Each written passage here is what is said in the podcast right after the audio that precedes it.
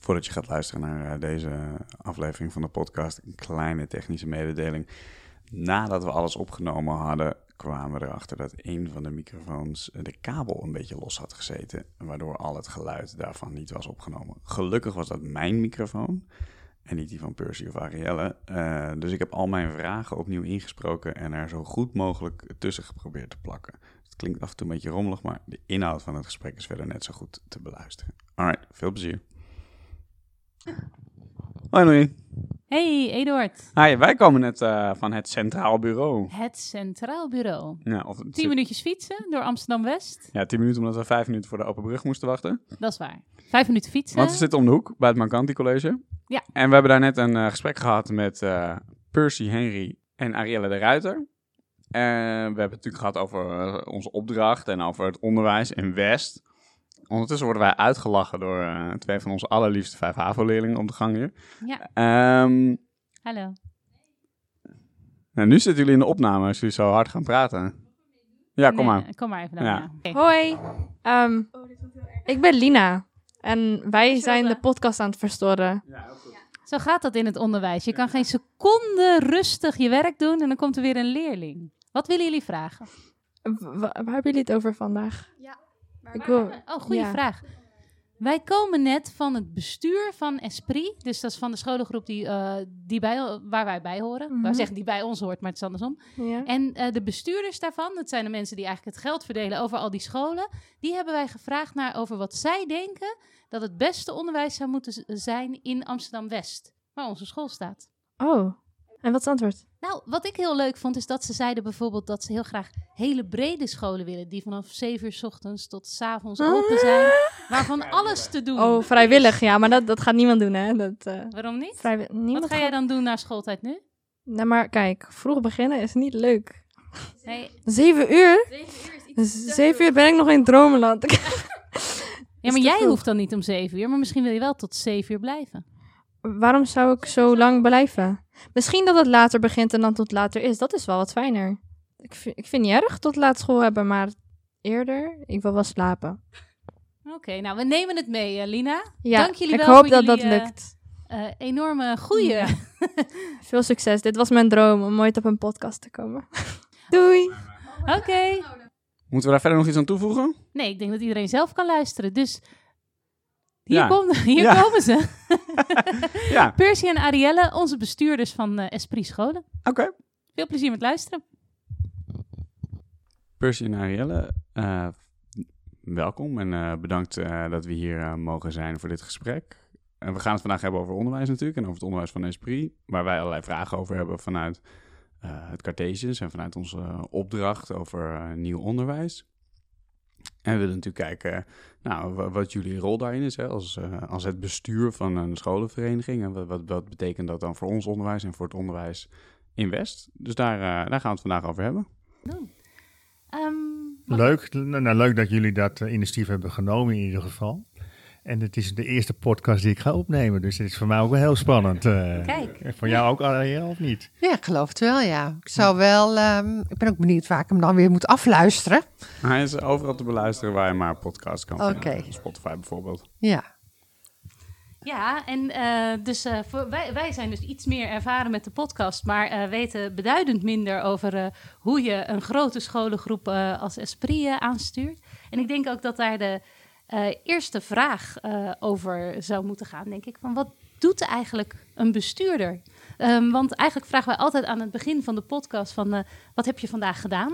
Of je nou leraar bent of eh, conciërge of bestuurder. Dus eigenlijk onze vraag aan, eh, aan eh, jullie. Wat hebben jullie vandaag gedaan? Percy. Oh, Nou, is goed, prima. Ja. Ja. Wat ik vandaag gedaan heb is, ehm, moet ik even, even goed nadenken. Ik ben eerst op Spring High geweest, een, eh, nieuw initiatief in Nieuw-West van, eh, van Esprit. En daar hou ik, eh, één keer in de zoveel tijd hou ik bila's eh, met, met de schoolleiders. Eh, we hebben de scholen verdeeld eh, tussen de twee bestuurders. We hebben altijd een school die, waar je de eerste aansprekende bent. En om de twee of drie, vier weken, afhankelijk van, van de school, hou ik een bila. En dan, dan neem je de gang van zaken met zo'n eh, van de school door. En wat, wat speelt er? En, maar ook je komt in de school en het is altijd heel belangrijk dat je ziet wat er daadwerkelijk ook in zo'n school gebeurt. Dus dat is één, dat was de ochtend, een deels in de ochtend. Tweede deel van de ochtend hebben we eh, de begroting doorgesproken. Ten aanzien van de begroting komt er weer aan. In no- eh, november moet die goedgekeurd worden. Door Dus- de GMR? Door de GMR, ja. De GMR, nou niet goedgekeurd worden door de GMR. Die geeft advies op de begroting. Oh, De Raad van. Toezicht die eh, Oh, ja. keurt hem goed. Uiteindelijk stellen wij hem vast. Ja.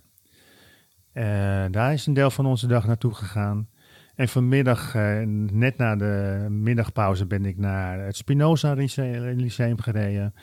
Eh, die, eh, die houdt een, interviews met een verschillende schoolbesturen om te kijken van of er nog nieuwe initiatieven in Amsterdam mogelijk zijn om een nieuwe Daltonschool op te richten. En hoe wij erin staan hoe wij erover denken, et cetera. En daar zit je dan met andere bestuurders van andere besturen in. Ja, daar zitten we, de, nou, we zitten natuurlijk met een bestuurder in, in een, een, bestuurderraad, dat is OSFO. mhm. En we hebben ook eh, PO, en dat is de bestuurderraad, dat is dan het BBO. Daar zijn we ook allebei vertegenwoordigd. Dat is ook een onderdeel van onze taak, wat, wat doen besturen allemaal. En dan, eh, dan praten we er dan over de, de context in Amsterdam, de scholencontext. Metsing en Loting bijvoorbeeld is daar ook een onderwerp over. Nieuwe scholen, nieuwe initiatieven. En hoe verhoudt zich dat tot de leerlingenaantallen in Amsterdam? En is er dan wel zo'n nieuw initiatief nodig of niet? Oh ja. En toen eh, waren wij aan de beurt. Ja, en toen eh, ben ik toch teruggereden en, en, en heb ik nog een Ariel eventjes de podcast even doorgesproken. eh, net een kwartier voor tijd. En, en nu zijn we aan de podcast. En hierna ga ik naar Zuidoost om in, in de stadsgebieden van, we hebben de, de windrichtingen noemen we dat, hebben besturen die daar zitten met hun scholen. Eh, die komen dan één keer in de zoveel tijd bij elkaar om te kijken van eh, hoe ze kunnen samenwerken, hoe ze elkaar kunnen versterken, et cetera. En, en ben je daar dan vooral als eh, bestuurder van West? Of want we- de scholen van Esprit zitten over de hele stad. Over de hele stad. En vandaar dat we ook in Zuidoost het overleg eh, gaan plegen. Want eh, onze internationale school zit in Zuidoost met een dependance op dit moment. Straks in het Zandkasteel. Maar ook onze nieuwe school, de techschool, komt ook in Zuidoost. Dus vandaar dat we nu ook in de wind richting Zuidoost eh, deelnemen aan het overleg van de besturen die in dat deel van, van de stad zitten. Die techschool, daar wil ik zo meteen nog wel iets van weten. Maar Arielle, zag jij dag een beetje hetzelfde uit? Of heb jij hele andere dingen gedaan?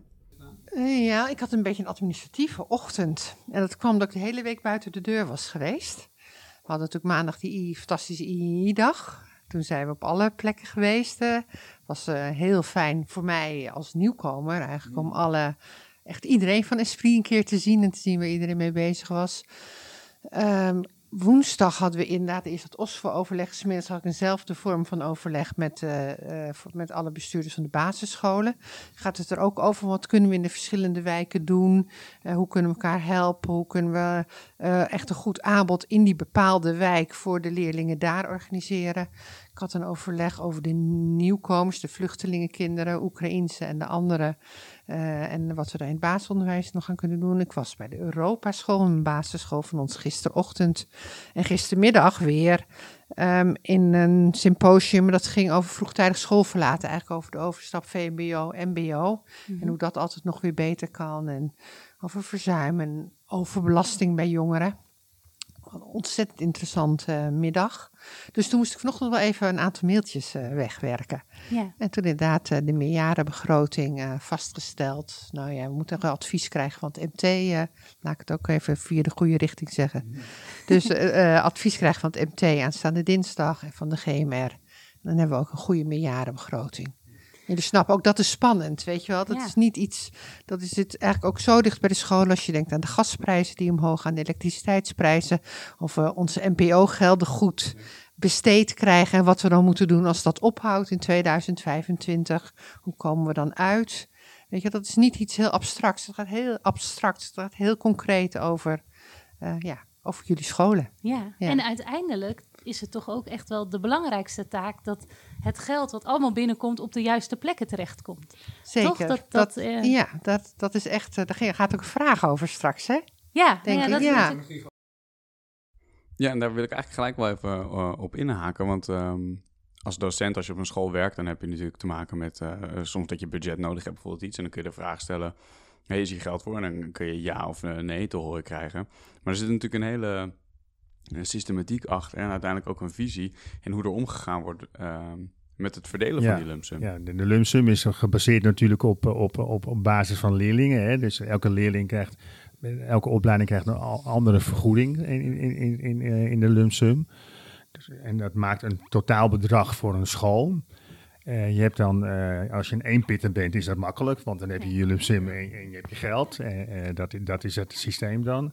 Bij grotere besturen, en Esprit is een groot bestuur, eh, krijgen we dat geld natuurlijk binnen hier op, eh, op centraal. En, en wij hebben altijd het principe gehad, de lump sum gaat naar de school toe.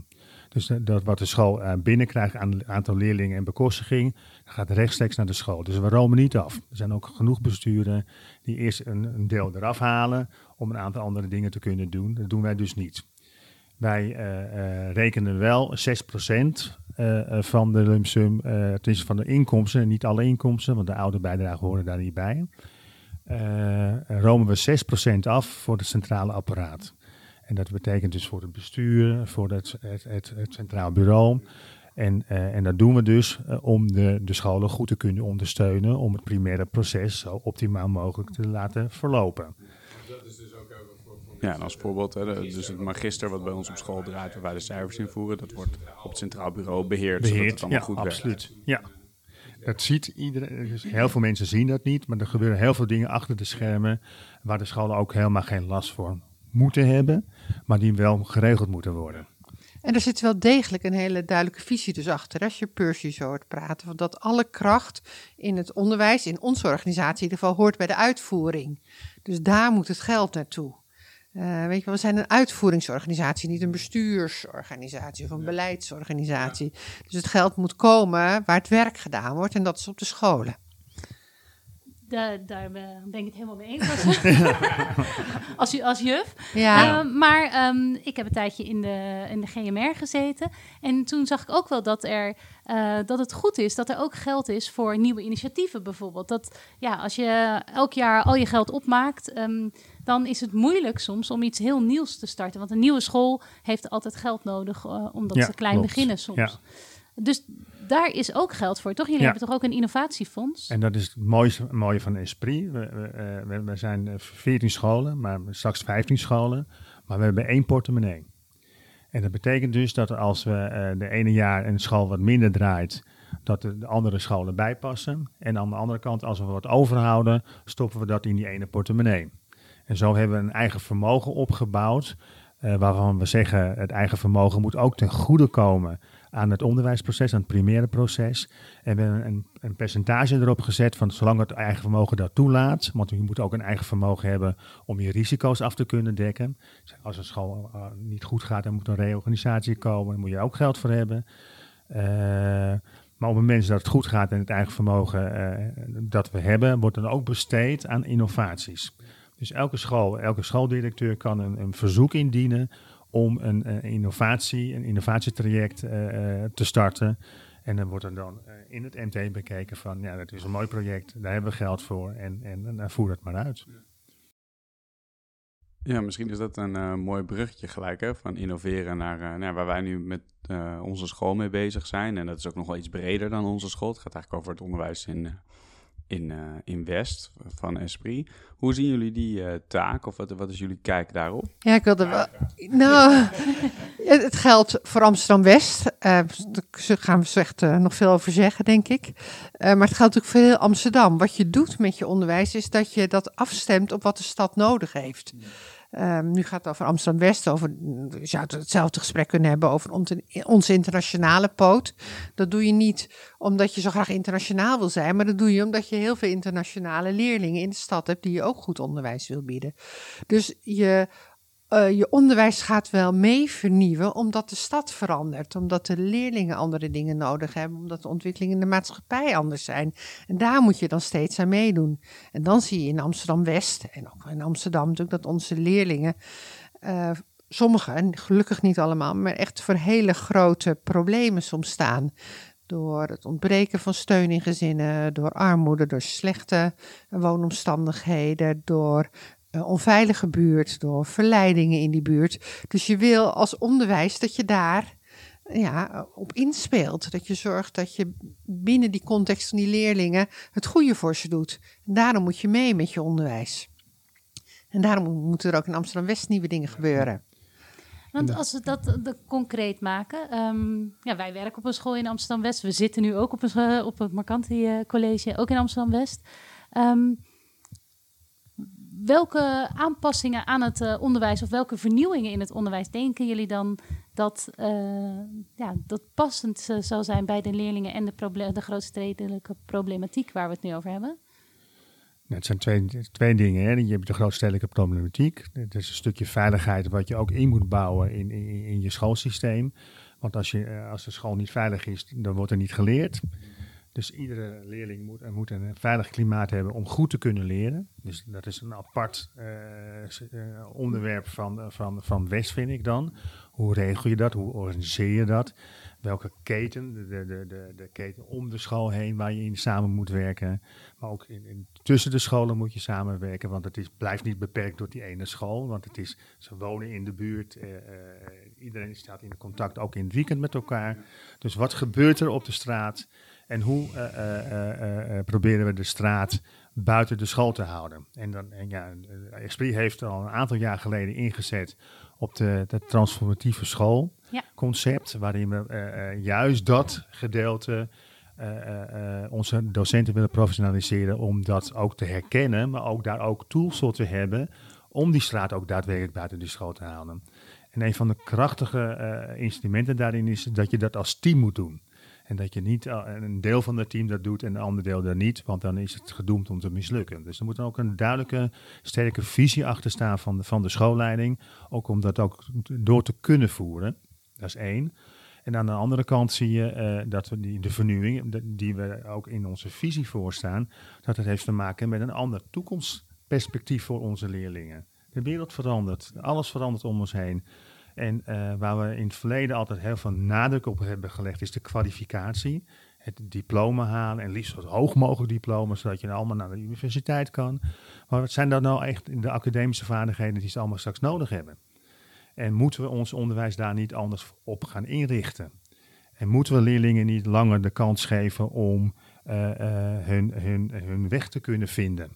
Eh, en moeten we elke leerling een stempel aan de voordeur geven? Dat zijn allemaal issues en vraagstukken waarin we denken van het, het, oude onderwijs, zeg maar tussen aanhalingstekens, voldoet niet meer.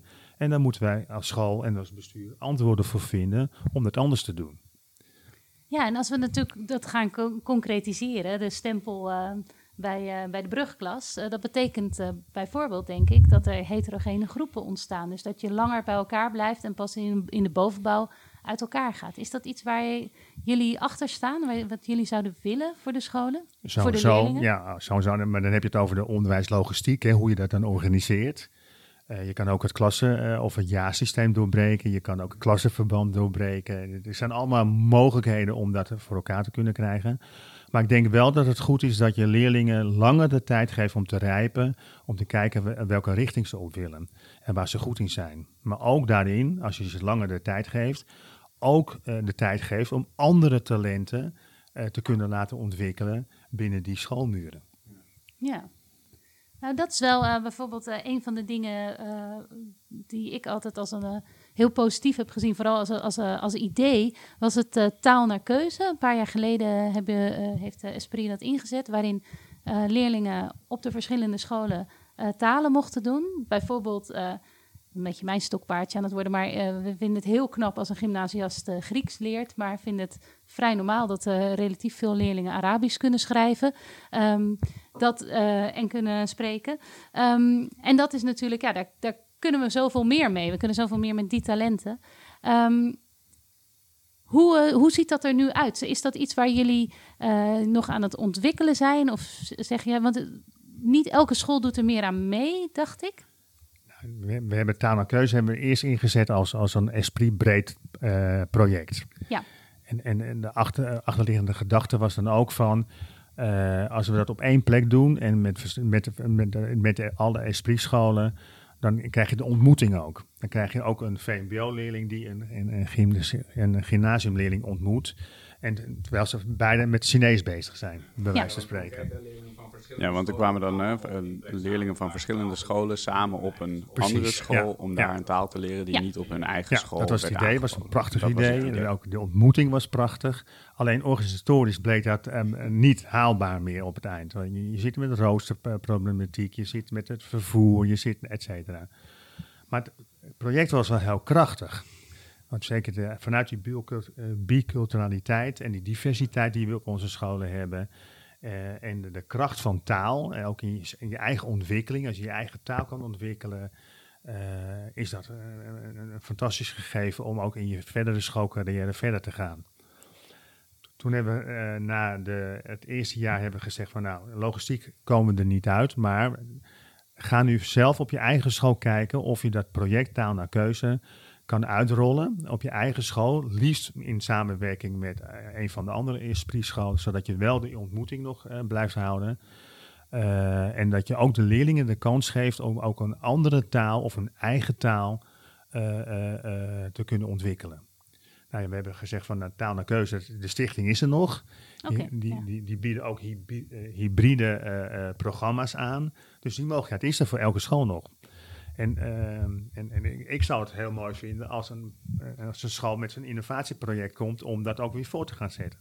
Oké, dat zijn... eh, ja, want daar zouden we elkaar kunnen ver- versterken. Ja. En nu zijn er bijvoorbeeld ook eh, mensen van, of leerlingen van Marcanti... die vorig jaar ook Spaans bij ons bij, op het Cartesius Ja. Lyceum hebben afgerond. Ja. Alleen dat al is al een voortvloeisel vanuit het project. Ja. En ik kan me ook voorstellen dat eh, leerlingen met een moedertaal gewoon hun taal als, als eh, examenvak doen. Ja, dat je dat ook echt als kracht, ja, dat je dat Ja, echt als, eh, kracht kan Ja. gaan Ja. inzetten. Dat zou echt heel mooi zijn. Eerder in het gesprek hadden we het even over de overleggen die er zijn tussen verschillende besturen. Eh, het Amsterdamse onderwijsveld is natuurlijk best bijzonder. Hè. Er zijn eh, eh, door het lotingssysteem en doordat er ook wel wat concurrentie is eh, tussen scholen. Er wordt ook wel gesproken over het afschaffen eventueel van het lotingssysteem. Ehm, hoe kijken jullie daar als eh, bestuur tegenaan? Zijn er eh, spannende onderhandelingen zeg maar, tussen besturen gaande? Ehm, hoe zien jullie dat? Nou, ik- vind het niet ontzettend eh, spannende onderhandelingssituatie. Maar goed, er zijn verschillende belangen.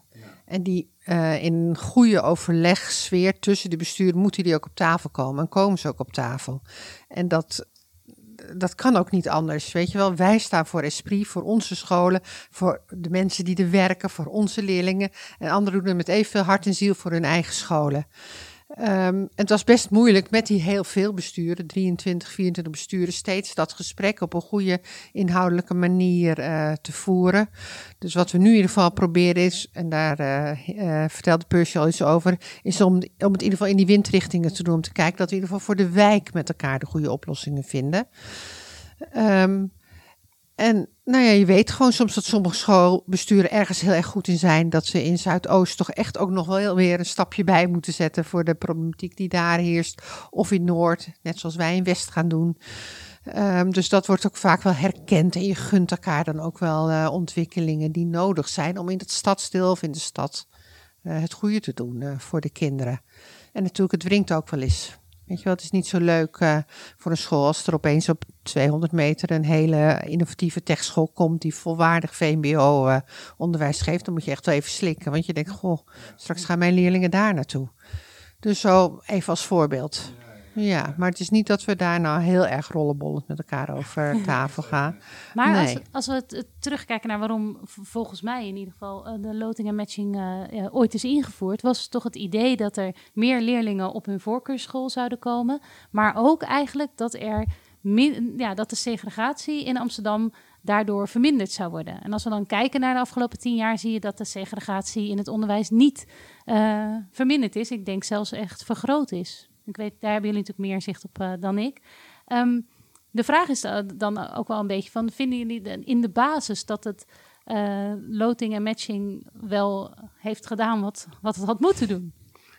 Ik heb nooit begrepen, dat hoor ik dan nu voor jou eigenlijk voor het eerst, dat die loting en matching ook als doel had segregatie tegen te gaan. Ik ben daar niet voor. Weet je, als je segregatie wil tegengaan, moet je segregatie tegengaan. Moet je niet heel ingewikkeld loting en matching systeem uh, op uh, richten. Volgens mij is die loting en matching bedoeld omdat er gewoon heel veel populaire, een aantal populaire scholen zijn. Daar willen veel meer kinderen naartoe dan dat er een plek is. En hoe ga je daar dan mee om? Hoe verdeel je dan de kinderen goed over de stad? En geef je alle kinderen evenveel kans om op een school naar keuze te komen. Um, dus, niet, dus dat is volgens mij veel meer een spreidingsverhaal. Dan, echt, dan dat het oh, om ja. segregatie en dat het een neveneffect kan hebben dat je ook dus uh, segregatie tegengaat of elkaar meer uh, vindt. Um, dat zou fijn zijn. En daarvan zien we inderdaad dat er, uh, dat met een heel lelijk woord zeggen ze wel eens, zelfgekozen segregatie is. Dus dat de kinderen uit Zuidoost toch niet zich aanmelden voor het Nicolaas Lyceum bijvoorbeeld. Dus ja, wat doe je daar dan aan? Want het is veel meer een inhoudelijk gesprek. En daar moeten ook, denk ik, inhoudelijke oplossingen voor komen. Niet van die structuuroplossingen of technische oplossing als loting en matching. Nee, precies. Nee. En je krijgt en, natuurlijk ook in het aanbod krijg je een, een, een, een verschuiving. Je ziet natuurlijk in de, de trends uh, een krimpend VMBO. Je krijgt een, een, een hogere adviezen vanuit de, de basisscholen. Waardoor de krimp ook een deels door wordt verklaard. Ook gewoon dat er minder leerlingen komen. En je ziet daardoor ook een groei bij de HAVO en de VWO-scholen. En, en daar ontstaat dan de druk. En dan heb je de, uh, de, de, hele discussie uh, breed versus categoraal. En dan heb je bepaalde uh, doelgroepen die echt alleen maar voor categoraal willen kiezen. Dus dat zijn de stakeholders waar je ook rekening mee moet houden. En dan krijg je de, de, de spanning die, die, die erop zit. En, en daar is dan loting en matching voor in, ingesteld om dat zo eerlijk mogelijk te verdelen. Ja. Ja, dat is wel grappig. Misschien is het dus mijn eigen idee geweest van dat, dat zou uh, uh, segregatie moeten verminderen. Ja, maar het heeft natuurlijk wel met kansengelijkheid te maken. In zoverre dat je voorheen natuurlijk een situatie had waarbij de mensen die het, het uh, systeem beter kenden en de wegen beter wisten te vinden, hun kinderen eerder meer kans hadden om op de scholen te komen die ze graag wilden ten opzichte van ouders die dat misschien minder goed kenden of die wegen minder goed wisten. En daardoor was er natuurlijk wel een ongelijkheid die nu er niet is, want het systeem is nu natuurlijk uh, ja, lood is in, in, in, feite voor iedereen gelijk. In ieder geval in eerste instantie. Weet je, die segregatie, het is zo ontzettend belangrijk, maar het, niet, het, het on, niet alleen het onderwijs kan dat oplossen. Die segregatie is er in Amsterdam, in onze wijken, in onze huizen, in inkomen, in um, vermogen natuurlijk, wat we hebben in, inderdaad, wat jij zegt, toegang tot netwerken en tot kennis en tot invloed. En, uh, nou ja. Het wordt steeds ook meer een sociaal-economisch verhaal, wordt het. Dus de, ja. de, de, mensen met de lagere inkomens uh, uh, en, en versus de mensen met de hogere inkomens. Ja. En kijk, en Amsterdam is al verkleurd. wit is al een minderheid. Uh, bij wijze van spreken. Dus, dus, dus als je dan kijkt, segregatie wordt vaak op kleur gedaan, ja. maar je ziet dat segregatie veel... Het gaat over, ja, ja. precies. Ja. Maar ook denk ik wel over cultureel uh, kapitaal. Hoeveel Absoluut, neem je mee uh, van huis uit? Absoluut, ja. Want ik denk inderdaad dat dat, dat heel belangrijk is. Vinden jullie nou ook, onze rector Wim, die sprak zich... Um, uit in de podcast over dat hij vindt dat eigenlijk de politiek moet ingrijpen om segregatie te verminderen. Hebben jullie daar uh, uh, ook ideeën over, zonder allerlei mensen te schofferen? Maar en wat bedoelt hij dan met nou, de bedoelt, politiek? Ja, nou hij zei eigenlijk van als je wil, kijk, uiteindelijk zijn ouders geneigd om uh, een veilige plek voor hun kind. En veilig is ook vaak mensen die herkenbaar zijn. Dus uh, uit dezelfde bubbel, sociaal-economisch, uh, soms um, ook met dezelfde etnische achtergrond, maar dat speelt eigenlijk veel minder mee. Um, en hij zegt van ja, dan zou dus eigenlijk dat er vanuit de overheid gezegd moet worden, er moet, er moet gespreid worden. Nou, het is een interessante gedachte. uh, je, ziet me, je ziet me grinniken, want ja, uh, de gedachte is interessant, maar de haalbaarheid is denk ik op dit moment ontzettend klein. Ja. Het maakt ook inbreuk op heel veel persoonlijke vrijheden, waar we natuurlijk heel gesteld ja. op zijn als uh, mensen. En wat Ariel net al benoemde, het is ook vaak ook een zelfgekozen ja. segregatie. Ja.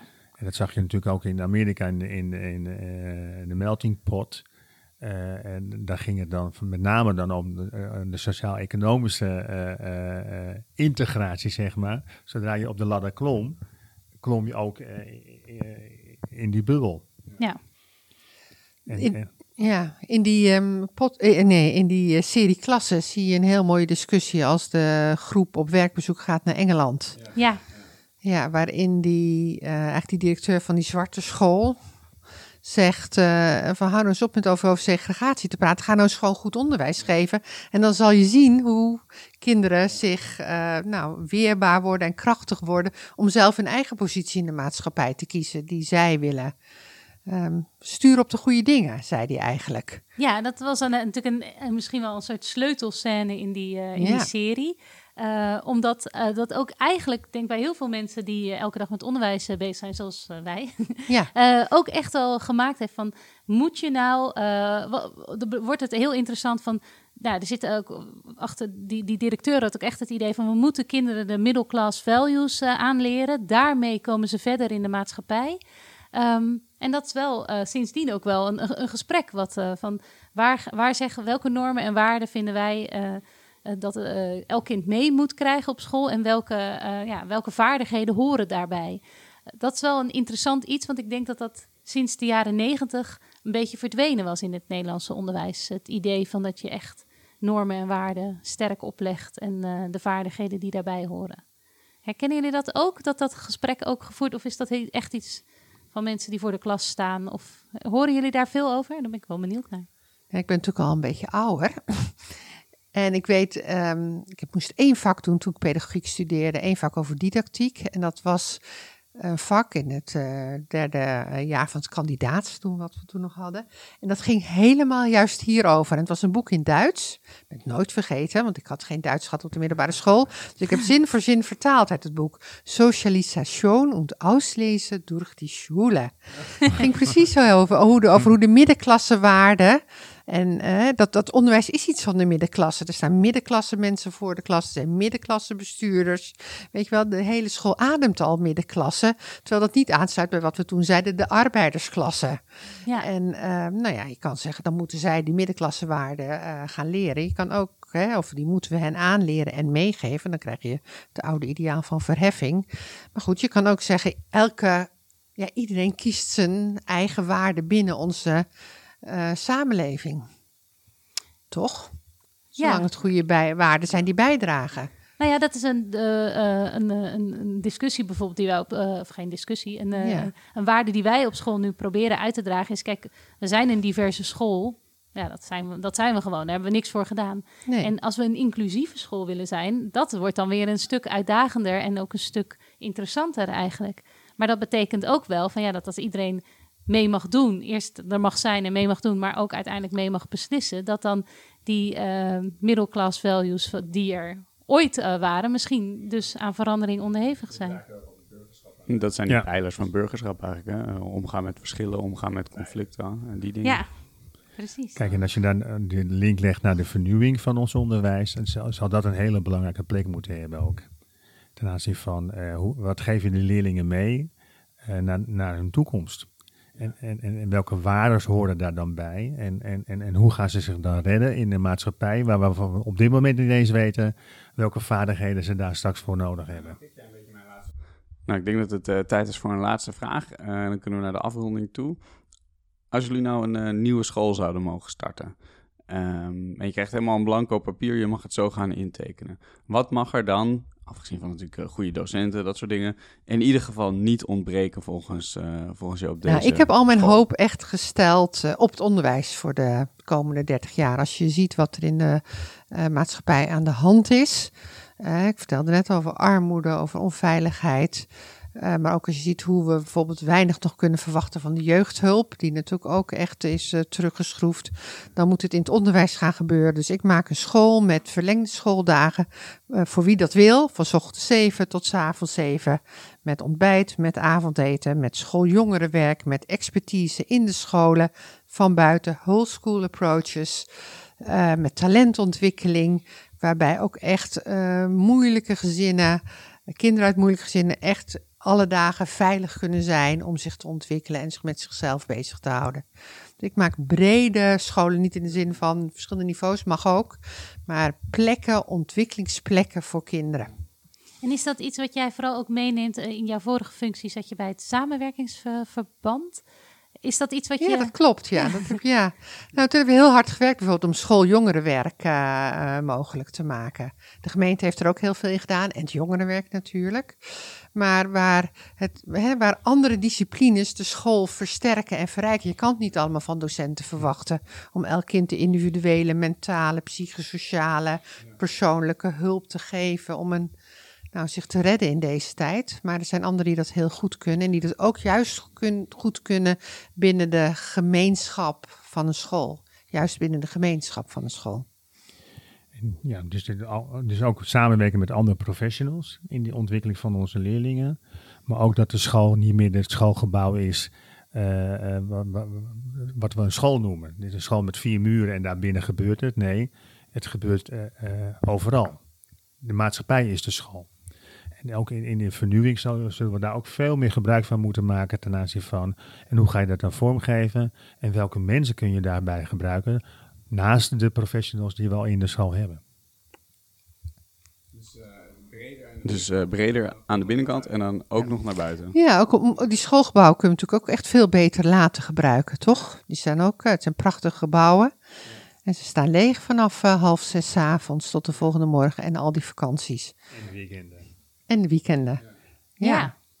Dus uh, de, het idee over onderwijs in Amsterdam-West gaat dus ook echt over Amsterdam-West. Niet over de drie scholen waar we het, uh, de drie VO-scholen waar we kunnen samenwerken. Maar het gaat echt over het stadsdeel. Over ja. dat wij hier in de stad aanwezig kunnen zijn. En we zijn een heel belangrijk uh, bestuur in Amsterdam-West. Dus dat, wat dat betreft kunnen we daar ook het voortouw innemen. En ik denk dat wij ook een maatschappelijke opdracht daarin hebben om dat ook voor deze leerlingen in West ook uh, goed voor elkaar te krijgen. Mooi. Ja, het, uh, nee, ik weet niet of daar nog iets aan toe te voegen ja, word je er warm van dan? Als oh. Ja, zeker. Ik oh, ja. heel. Nou, dat je niet dat wij hier in die Ivoren Toren uh, idealistische verhalen zitten te houden. Nee. Nee. Ik denk dat het heel erg aansluit op de school die, uh, die wij ook wel voor waar ogen hebben. Waar het inderdaad over meer dan alleen leren gaat en waar vooral die veilige plek. Want het, wat nu vaak nog is, is dat uh, ja, dan op een gegeven moment is de schooldag voorbij en dan worden leerlingen die er nog zijn, worden op een gegeven moment van ja, die moeten maar ergens anders naartoe. Terwijl ja, je zou willen dat ze altijd bij ons uh, terecht kunnen. Een hostel, ja. Hebben we ook wel eens over gefantaseerd dat we bedjes op zolder zetten. Een internaatje. Ja. ja. Nee, ik, ik, ik, heb wel in, een, in een, een landelijke werkgroep gezeten van de bestuurders die uh, over de school van de toekomst aan het nadenken waren. En daar mocht in ieder geval niet een, eh, een rustruimte niet ontbreken. Gewoon waar je gewoon een keer kan terugtrekken en ook gewoon even kan gaan liggen. Ja. Gewoon uh, als dat nood, noodzakelijk is. En, en chillbanken ook de, door die ja. school heen. En, en plekken waar leerlingen uh, zich ook even uh, tot rust kunnen komen. Ik, ik, zie de zolder van Cartesius al helemaal veranderen. Ja, die, die kan zeker. Ja, ja die, die, vraagt om, om rust. Ja. ja. Gaan we regelen. Gaan we doen. Dank jullie wel. Dank jullie wel. Dank jullie wel. dienst. Was leuk. Was leuk, ja.